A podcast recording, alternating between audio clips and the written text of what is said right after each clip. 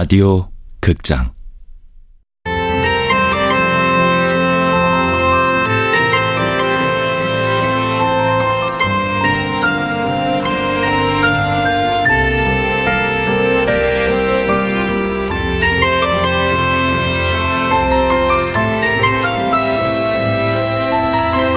통영이에요. 지금.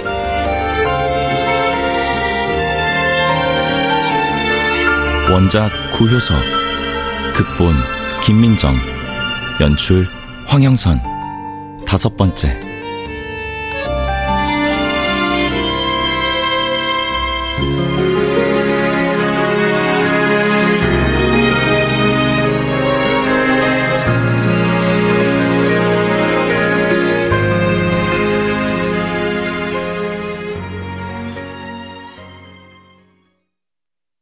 톨로의 주인은 편지를 쓰고 편지를 받는다고 했잖아요. 어쩌면 나도 그래서 형에게 편지를 쓰게 된 건지도 모르겠어요. 음... 어이구, 이번엔 편지를 받으셨나 봅니다. 대전 사는 제자가 보냈네요. 아니, 무슨 일이라도 있대요? 사람 사는 일일 테죠. 선생님께도 읽어드릴까요? 괜찮으시다면요. 그렇게 흥미진진한 내용은 아닐 테지만요. 음, 선생님, 오늘은 동네 아울렛 식품 코너에 가서 떡볶이를 사 먹었어요. 그런데요, 선생님, 돈가스 떡볶이를 시킨다는 걸 그만 그냥 돈가스를 시켜버렸지 뭐예요. 돈가스 떡볶이를 달라고 해야 했는데 네. 떡볶이 집이니까 뒤에 떡볶이를 빼고 앞에 돈가스만 말했던 거예요. 떡볶이 집이니까 어련히 알아서 나올까. 그랬더니 세상에 정말 돈가스만 나오고 말았지 뭐예요. 그 집에 돈가스 메뉴가 따로 있었던 거예요, 선생님. 떡볶이 집에. 아이고, 저걸 어쩌나. 그녀는 편지를 읽으면서 나를 슬쩍 바라봐요. 아, 그런데 말이죠, 형님. 이제야 솔직히 말하지만 그녀의 눈길에는 특별한 데가 있어요. 뭐랄까, 빤히 바라보는 것 같다고 해야 하나? 아, 물론 그녀에게는 사람을 빤히 바라보겠다는 의지 따윈 없겠죠. 음, 뭐 습관 같은 걸 거예요. 아, 눈길만 그런 게 아니라 그녀의 목례도 그래요. 천천히 2초 정도는 걸리는 것 같아요. 2초의 응시, 2초의 목례. 음, 불쾌하지는 않아요. 오히려 빠져드는 것 같았어요. 2초의 길이가 가지는 깊이. 거기서 무언가 발생하는 것 같았거든요. 맞아요. 그녀의 주변에 생기는 자기장. 나는 그녀의 자기장 안에 갇혀 있는 거예요. 어머, 어머, 어머, 어떡하나 하고 비명을 질렀어요, 선생님. 그랬더니 그쪽에서 죄송하다며 별도로 떡볶이를 한 그릇 더 주더라고요. 아이고. 젊은 청년 둘이 하는 떡볶이 집인데 서비스가 좋아요. 친절하고요. 결론은요, 선생님. 돈가스 하나 값을 주고 돈가스 하나 떡볶이 하나를 먹었다는 거예요. 1인분 값 내고 2인분 먹은 거죠. 재밌네요. 답이 됐나요? 뭐가요? 뭘 유지하려는지 물었잖아요. 이 도시에는 몇 개의 멋진 시장통이 있는데 슬슬 돌아다니다 보면 그녀의 엽서를 만날 수 있어요. 어떤 상인들은 그녀에게서 받은 엽서를 진열장 유리에 딱 붙여놓기도 하거든요. 요전에 흰 껍질 계란 좋았어요. 잘 먹었어요. 계란 한 판에 쌍알이 두 개나 있었어요. 노른자가 진하고 단단해요. 또 사러 갈게요. 형은 알 것 같아요? 그녀가 뭘 유지하려고 하는지. 야! 니는 배도 없나 배도! 배는 무슨 언니는 뭐 배 많아? 여기 순 배 없는 것들이 그만마 여는 니처럼 사는 인간 없다! 그런 말 할 처지가 아니지! 내가 뭐 어떤데? 내가 어떻다고 이 지랄이야! 지랄! 이게 어디서 까불고 있는 니말 다 했나 했다. 어쩔래 어쩔 거야 뭐 이거 노라니까 시장을 걸어가는데 봄피랑 산책길에 늘 지나다니는 그 통영시장이요. 원어물 가게 사장님과 한 여자가 소리를 지르더라고요. 폭발할 대로 폭발한 상태더라고요. 한바탕 난리가 지나간 후에야 잠잠해지겠죠. 음, 잠깐 걸음을 멈췄다가 다시 걷는데 직업병이 도졌어요. 벨이 뭐더라? 내가 짐작하는 그 말 맞겠지? 벨, 배알, 속도 없는 놈, 자존심 없는 놈. 아, 형, 나는 벨이 있는 놈인가요? 이 늦음하기 만난 아내와 결혼하기 위해 배를 몽땅 내왔었는데 아, 그게 우리 중 누구에게도 도움이 되지 않았어요. 결혼한 지 10년도 못 되어 혼자가 되고 말았으니까. 한 번 사라진 벨은 그 뒤로 좀처럼 돌아오지 않았는데 어쩌면 나에겐 원래 그것이 없었던 거 아닐까요?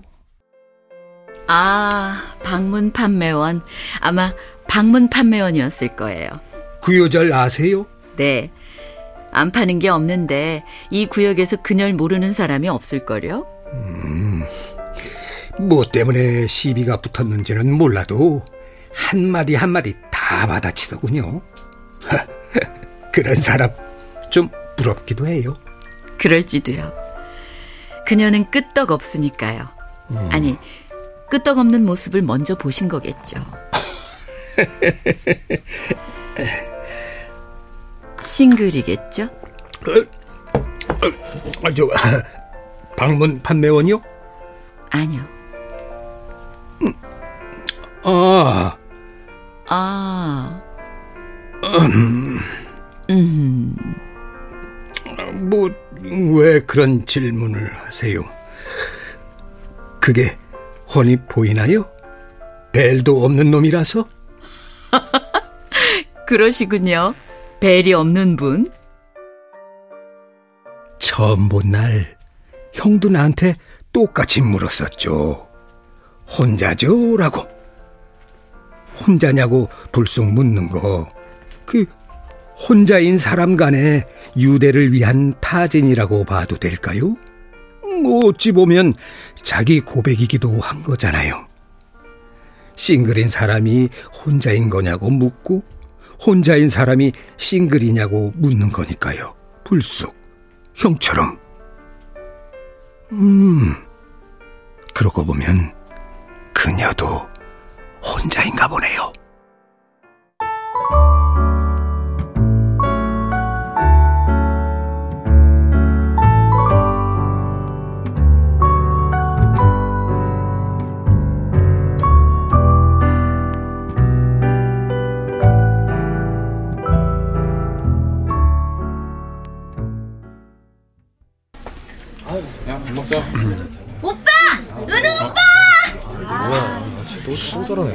야야야 왜 이래 하지마 아, 은우 형쟤 누군지 알아요?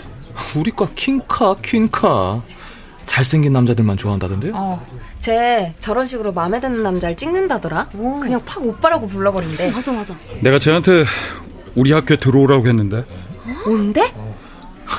학교 끝나면 바로 집에 가서 요조숙녀처럼 거울 보고 신부수업 받을 것 같은데? 안녕하세요. 왔어?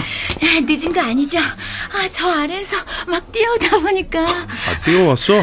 아 땀 맞네 아, 아니야. 괜찮아요. 안 늦었죠? 어 가자 아, 네. 뭐야 두 사람? 뭔 사이야? 야 너네 뒤에서 담화하지 마라 아 둘이 뭐냐고. 그니까 무슨 사이인데? 그냥 이쁜 후배.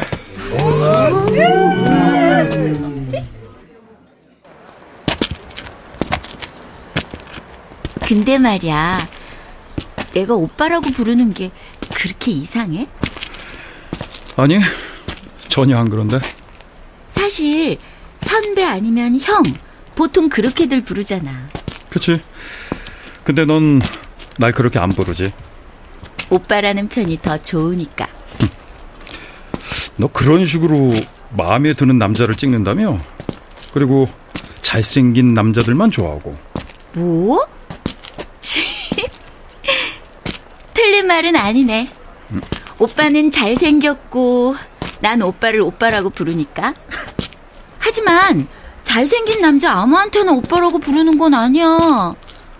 그건 오빠가 처음인데? 영광이네.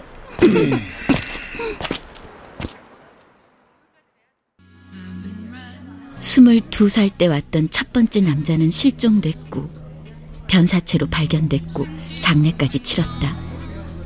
그런데 그 남자가 다시 찾아와 내 앞에 앉아 있다. 그리고 두 번째 남자에 대해 묻는다. 그 사람 이름이 상원. 아 김상원. 그래 세상에 다 아는 이름을 내가 모를 리 없지. 맞아, 김상원. 널 구해준 사람이나 다름없는데 너만 아니라 그때 많은 동지들이 풀려났지. 그 사람 덕분에. 그런데 왜 물을까? 네가 어떻게 대답하는지 보려고. 얼마나 빨리 대답하는지. 무슨 말이야? 그렇게 나도 모르겠다. 하여튼 그 사람한테 말하지 마. 뭘? 오빠 봤다는 거? 어. 물론 말 안 하겠지만 걱정할 필요 없어, 오빠. 말 안 하는 게 좋아. 경찰에서 쫓겨난 사람이야, 그 사람. 경찰의 적. 말하려고? 먼저 말하진 않아. 물으면 거짓말 같은 건 할 수 없어. 그 사람을 믿어. 나나 오빠에게 해를 끼칠 사람은 아니야. 내가 믿는다는 건 그거야. 내가 누구인지 그 사람 알고 있잖아. 물론 진명 수 배자 주은우 말고 박기린의 남자 주은우. 알아. 그런데도 말하겠다고? 도우면 도왔지. 해를 끼칠 사람 아니야. 관계에 따라 달라지는 게 사람의 본성이라는 거 너도 알잖아.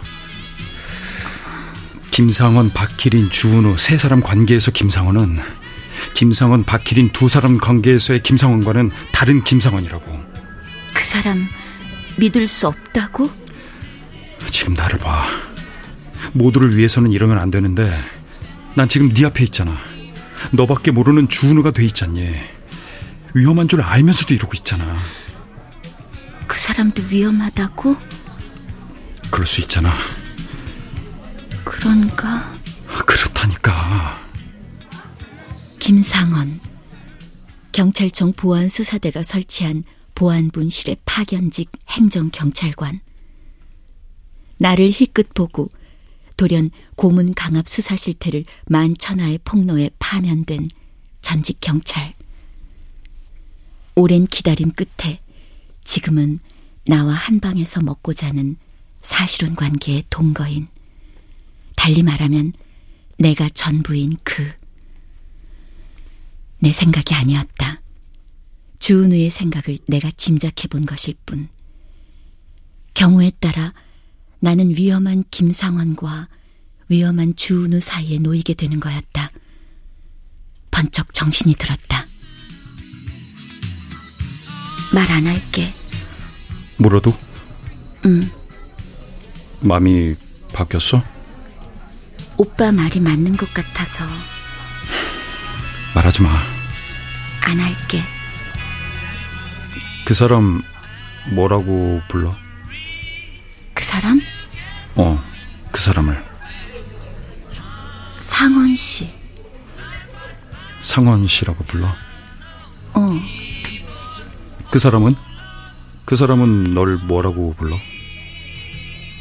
희린 씨. 희린 씨라고 불러? 음. 그럼 뭐라고 불러?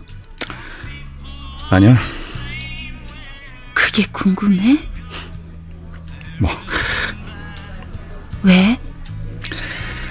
아니야.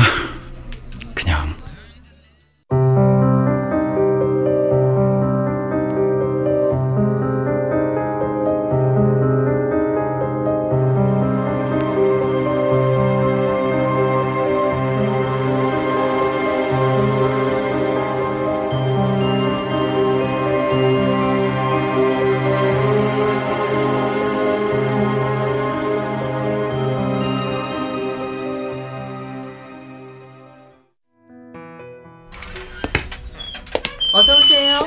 안녕하세요. 오늘도 커피, 아이스크림, 커피인가요? 뭐 시작은 커피로 하지요. 어때요, 형? 저만의 코스 요리가 나름 근사하지요?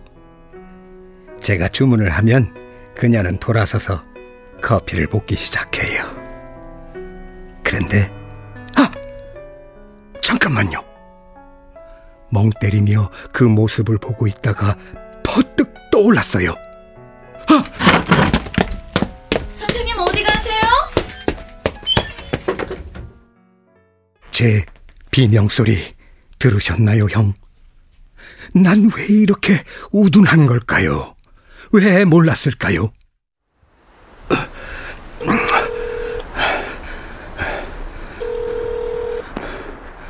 안녕하세요, 선생님. 아, 예. 아, 저, 아, 한 가지 부탁이 있어서 연락드렸습니다. 부탁이요? 혹시 어머님께 내가 이 도시에 머문다고 얘기했나요? 아, 안 했습니다만 말씀 드릴 걸 그랬나요? 어, 아니요, 아니요. 아, 예. 아, 자, 미안하지만 이유는 나중에 물어주시고 내가 이 도시에 있단 말을 당분간 하지 말아줬으면 해서요, 어머니께. 네? 어, 아, 아, 네, 네, 그러겠습니다. 당분간입니다. 네. 아, 그리고 저 성함을 못 물었네요. 어머니 말씀이십니까? 어, 아니요, 아드님. 아, 아, 예, 저 박솔입니다. 박솔. 네. 아, 예, 예, 예, 알았어요. 고마워요, 박솔 씨. 형, 제가 왜 갑자기 비명을 지르고 나와 급하게 전화를 걸었는지 아시겠어요?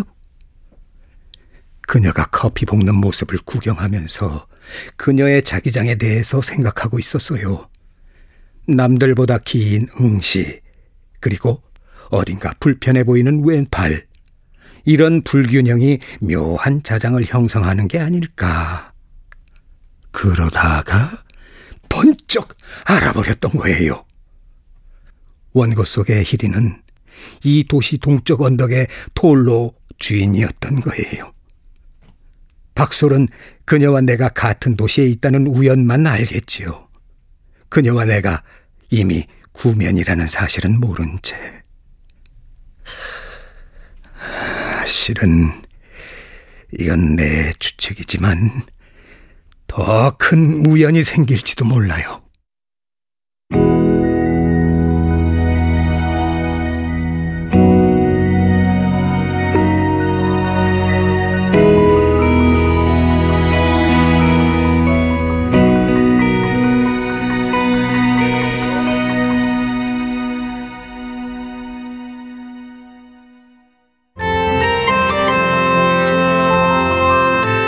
라디오 극장 통영이에요 지금 구효서 원작 김민정 극본 황영선 연출로 다섯 번째 시간이었습니다.